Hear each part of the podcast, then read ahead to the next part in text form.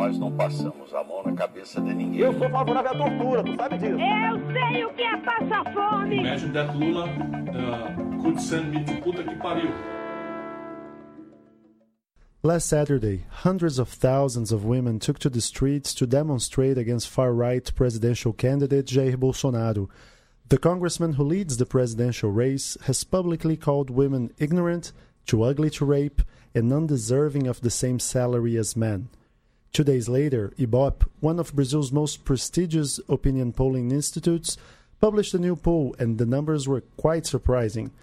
Jair Bolsonaro rose by four points to 31%, while Workers' Party candidate Fernando Haddad stalled at 21%.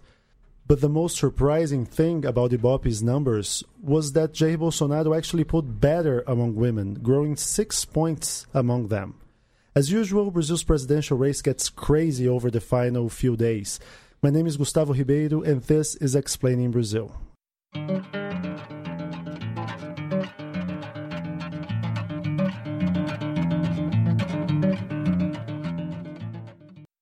With me today is, as usual, Diogo Rodrigues, staff writer at the Brazilian Report. Hello, Diogo. Hello, Gustavo. And joining us today in our studio in Sao Paulo is Alana Rizzo. Alana is an award winning political journalist who is now an analyst for the Albright Stonebridge Group. Hi, Alana. Thanks for joining us. Hi. Hi, Diogo. Hi, Gustavo. Thank you for having us here. Alana, you attended Sunday's, Saturday's demonstrations. These were the biggest political demonstrations by women in Brazilian history and the biggest demonstrations of this electoral cycle. So, how can we explain why it didn't prevent Bolsonaro from improving his polling numbers? I'm in São Paulo right now, so I was in Faria Lima, where was the one of the biggest uh, protests of women in Brazil, and it was huge. It was really huge. You could see uh, different groups of women. You could see gays, especially the groups that Bolsonaro has been attacking. They were all there. Uh, but one of the things that was inter- interesting to see is how it still became a left a leftist movement. Uh, you could see small groups of right wing uh, women, but it still uh, mainly was uh, all focusing the leftists.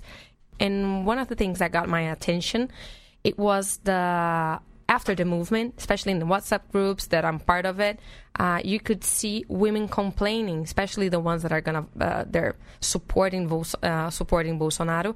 They were complaining that this was a movement by the feminists that didn't it didn't represent all the women in Brazil, and of course, none of the movements are gonna represent uh, everyone. So I think what happened is you could see two different analyses. The first one is uh, who was planning to vote in Bolsonaro got a little bit upset with the this the idea that this was a movement from all the women in Brazil. So it reinforced the idea that this against uh, Lula and against Haddad that it's the candidate chosen by PT to run after Lula's conviction. And the other thing is this anti-PT uh, sentiment that you could see in the streets, it became bigger after the movement. So you cannot really explain what happened and why it happened, but I think it helps understanding why women, especially the more conservative women, are voting for Bolsonaro and why the ones that were supporting uh, right candidates like Alckmin and Amoedo decided to move uh, their vote or swing their votes to Bolsonaro. And Diogo, Alana mentioned the anti-Workers' Party sentiment. And this la- latest poll, it shows that Bolsonaro's rejection rate, so the number of people who say they wouldn't vote for him no matter what, has stayed the same. Meanwhile, Haddad's rejection rates jumped by 11 points, which is pretty significant. Well, yes, that that's something very surprising uh, that this latest poll showed. And uh, I think that, well, one of the explanations uh, for that is that Haddad is now uh, at the center of the campaign. Lula is, is you know, isolated uh, in prison, and he has become the center of attention. And they had the time to expose him as a PT member. And we all know that PT has been uh, rightly or wrongly attacked by the press, attacked by, by other parties as the party that you know allowed corruption in Brazil. So I think that's one of the explanations for the rise of Haddad's uh, uh, uh, rejection rate. And I think there there might be others right now. We were talking about this earlier about the how the Ibope poll was conducted in a different manner than the previous ones right before the question that asked people who they wouldn't vote for, uh, you know, the, who they rejected the most, they added a question about uh, if the people would vote for Haddad if he was Lula, you know, uh, indicated him as his successor. And that might have an influence on that result because before they didn't do that. They just asked, you know, they give people a list and said, who do you want to vote for and who you're not going to vote for. And, you know, that's one possibility. But that's not the only explanation. I mean, Haddad is now, uh, you know, having to face all the advantages and the contradictions of being Lula's successor. Yeah, and uh, he has taken part in debates, so people are starting to pay attention more and more to the election and are realizing he is the candidate. And uh, Alana, do you think there there's a room for a third force, or the the first the, the second round has been anticipated into the first round. So we're going to see more or less a referendum anti Lula versus anti Bolsonaro. Yeah, I don't think right now. I don't think there's a space uh, or there's room for a a third uh, a, third candidate. I think Brazil since 2013, Brazil became so polarized that you can you, we could expect an elections like this, but not the way and with this much hate speech, fake news, and, and anger that we see on the streets. So I think exactly what you said. We're gonna, we're probably gonna have a first a first round that it's just gonna be exactly like the second one: anti-Workers' Party and anti-Bolsonaro. And one question, because you go to Brasilia uh, all the time and you're talking to political actors and the rural caucus, so the landowners, the people who support agribusiness, they are declaring their formal support for Jair Bolsonaro. They have 262 seats out of 513 seats in the House. In a way that they're doing that right now is, in my opinion, to contradict the discourse according to which Bolsonaro is a rogue candidate that would not be able to govern in any way, shape, or form. Do you think that this explicit uh, support before election day might be a game changer? I, don't know if it's going to be a game changer, but I think it's a really important thing. Uh, one of the things that everyone has been discussing is the governability of Bolsonaro government. So his party, PSL, might double the seats that they have in the House of Representatives, but it's still going to be uh, Single digit, digits, right? Yes, it's still uh, nothing, especially compared with PT, that it's going to be, uh, if Bolsonaro wins, it's going to be the biggest uh, opposition that he's going to have. Uh, that it's probably going to get uh, 50 seats and still going to be the larger bench in the, in the House. So having the support of the agriculture caucus is fundamental for him, especially to get the support of other parties, uh, uh, parties from the Centrão. Centrão is it's the main group of parties that uh, guarantee governability from the past years, and it's still gonna be uh, the Centrão is still gonna be the party uh, parties that are gonna guarantee that the president can govern in Brazil uh, in the political system that we have. I, I cannot guarantee that it's a game changer, but it's a really important step for him. And it's funny, we were talking before recording this podcast about how some forces are aligning in a way that it seems that pieces are falling into place in favor of Jair Bolsonaro.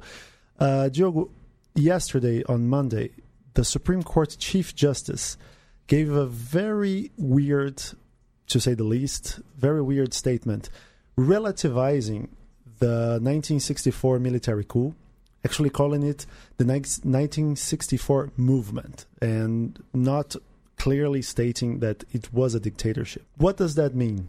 Well, um, that is a very important uh, symbolic uh, declaration because it has been a consensus in Brazil in the last few decades, even among conservative historians and sociologists and sci- political scientists, that 1964 was a military coup d'etat. It wasn't just you know a, a regime change or whatever. And uh, when you see a Supreme Court uh, uh, president saying something like that, it's it feels almost. I mean, it, it's just it's it's an intuition that it feels like he's preparing for what's to come.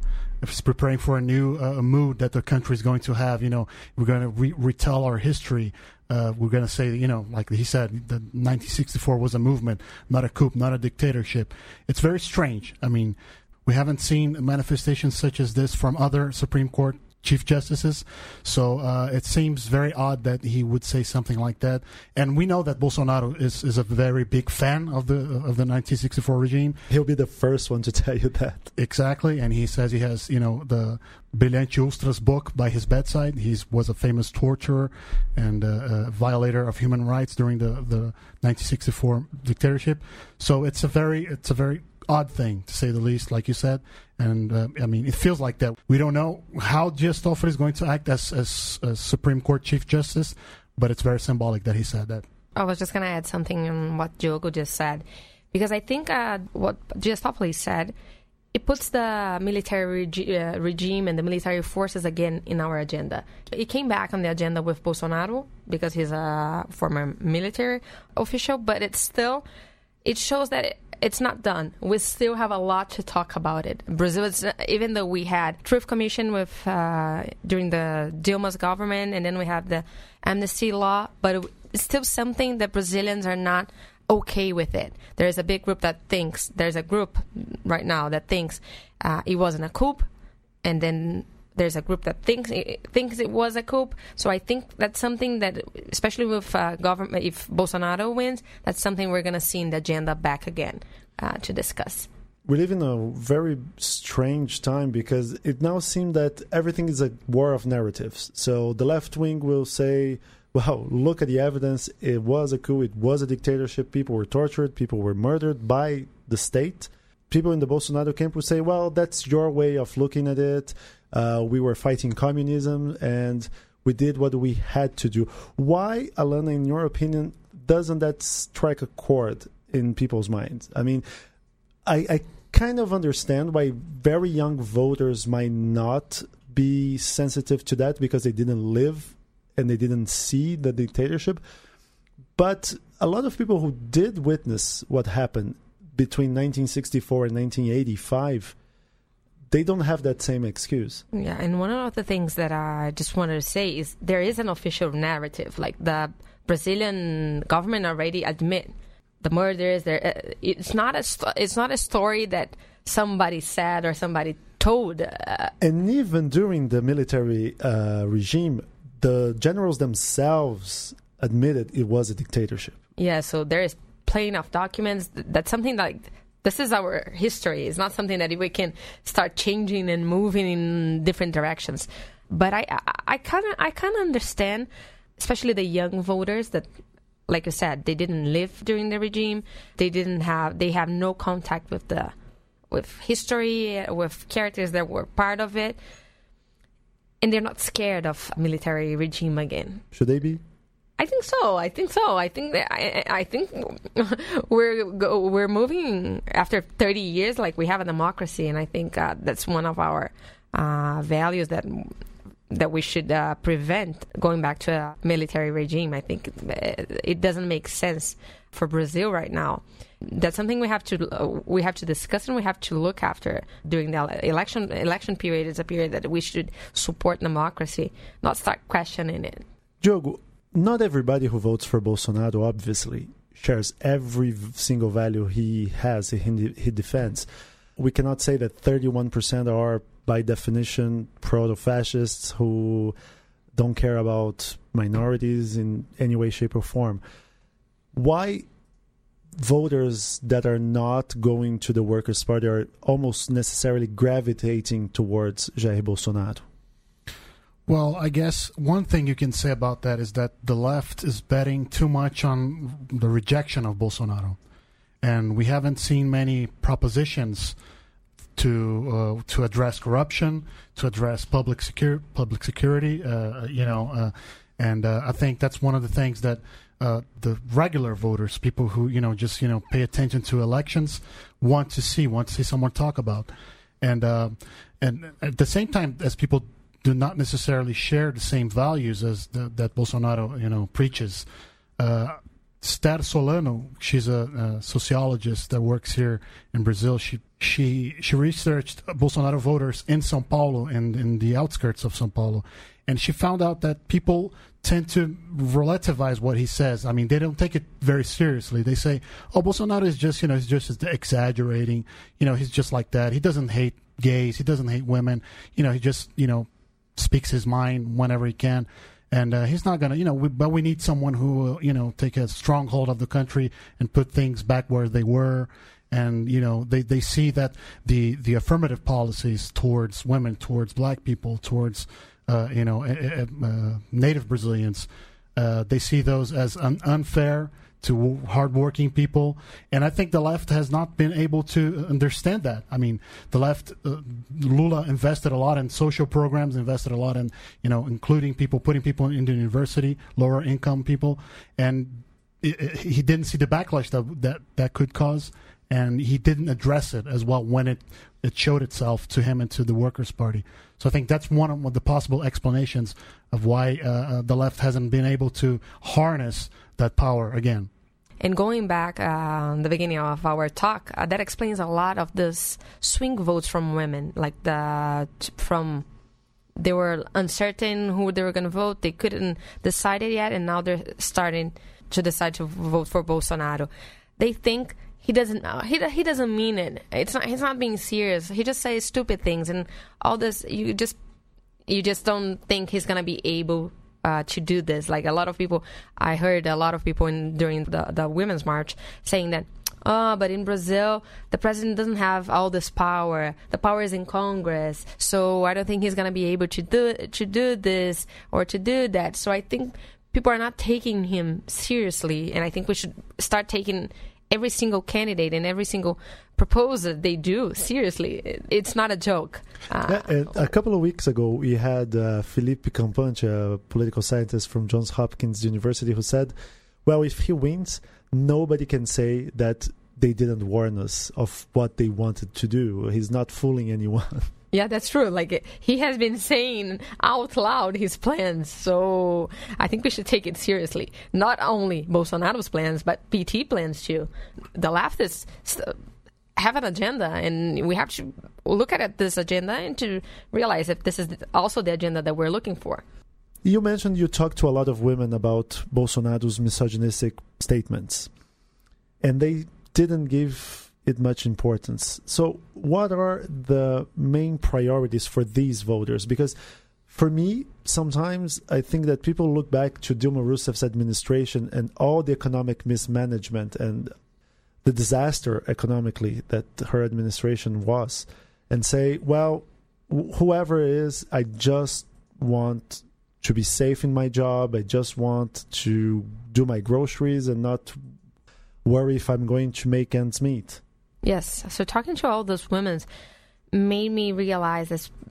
First of all, uh, they want something that Bolsonaro is promising, that it's a safer place, especially the ones who are mothers and have kids. They want and they think that he is the the candidate that can give this to us uh, to them the idea that your son is going to leave the house and is coming back uh, so they give this sense of hope that nothing's going to happen, especially because he's promising to give guns and the idea of, uh, of, of having a gun. I can see that a lot of women think this could be a, an option to protect their family. There's a lot of of the of the speech of the narrative of the family of protecting the family that I think uh, it gets women, and the other one it's the the sentiment of the corruption that it took uh, place with during the PT government, and they think that it's enough. They already took our country. Like this is the main narrative. Like okay, okay, PT, I gave PT a chance, and look what they did.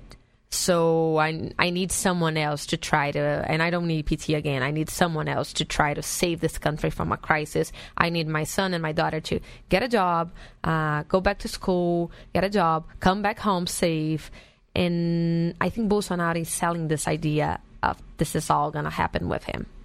I want to ask you both one question, one last question, and uh, for what each candidate must do in this final five day stretch in order to get with momentum into the runoff stage?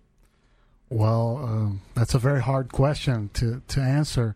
But I mean, if I had to, to to say something, I mean, uh, and I have to, I would say that uh, the candidates should be more. They, they should present more proposals for the country, and not only rely on you know uh, antagonizing Bolsonaro. They should say what they're going to do with the economy, how they're going to make the country safer, because that's what people want to hear in the end. And Bolsonaro has been doing that. He has been very shallow, but he has been very clear, and that's the problem. And if I were, you know, if I was working in one of the campaigns, I would focus myself on proposals, clear proposals, convince people that you can change the country without resorting to someone like him. Exactly. I think uh, even though we have uh, only five days left until the until Sunday, the, the day of the elections, I think the candidates still have the opportunity to present why they're running uh, for president and why someone should vote on them. Especially looking at the we're talking about the women's vote and they're the ones that could make a big difference. Like start addressing those issues. They're not uh, issues that people are complaining uh, with no reason. People people want to know what are the plans of the candidate for their life. Like we're in a big crisis, political, moral crisis, economic crisis. I want to I want to know what are the plans uh, for the next administration and for the next government and i want to be part of this of this campaign i want to be part of the government that's something that bolsonaro did really good like he made people feel uh, people became part of his campaign he was really good on addressing the issues even though in a shallow way but he put people in the center of the campaign and i think the other candidates didn't do it and people want to be part of the decision they just don't want to sit and watch TV and see what are the ideas of this candidate or the other candidate. They want to be part of it. And one thing I, I think it's interesting, we did a report uh, at the Brazilian Report about that, is that every time people talk about swaying women's votes, candidates start saying, "Well, we're going to have a more inclusive cabinet. We're going." Women are not looking for that. It's like you said, they want security, they want uh, the economy to be well functioning, they want practical things. They don't want uh, to be told that, well, we're going to have a 50 50 men and women uh, cabinet. Of course, we also want to discuss this, but I think at this point right now, so I heard something on Saturday from a woman that got my attention. She said, like, I'm a feminist, I'm, I'm part of the movement, I support uh, women's, and but right now it's election time. I want to discuss something that it's bigger than this. I'm discussing the whole country. I want to part of I want to be part of a discussion that includes political system, the economic projects to take Brazil out, of crisis. Not only women issues like people think that those are women issues like every time a candidate talks about women they want to discuss child education or um, same salary for women and men but I think women right now won't discuss everything. So I think that's that's a point. That that's a that's an interesting point for campaigns. Well, we're gonna find out in the next couple of days how things work out. If you like this podcast, please take a look at our website. It's Brazilian.report. Every day we have a new content about Brazil's politics, economics, and society. We also have exclusive newsletter services if you want to be briefed on what's going on in Brazil before starting your day. Subscribe now to our free trial and enjoy all of our content for 14 days. It's really for free. You don't have to put any credit card information. You can also follow us on Facebook or Twitter. Our handle is at Brazilian Report. I want to thank you, Alana, for joining us this week. Thank you. That's all for now. See you next week.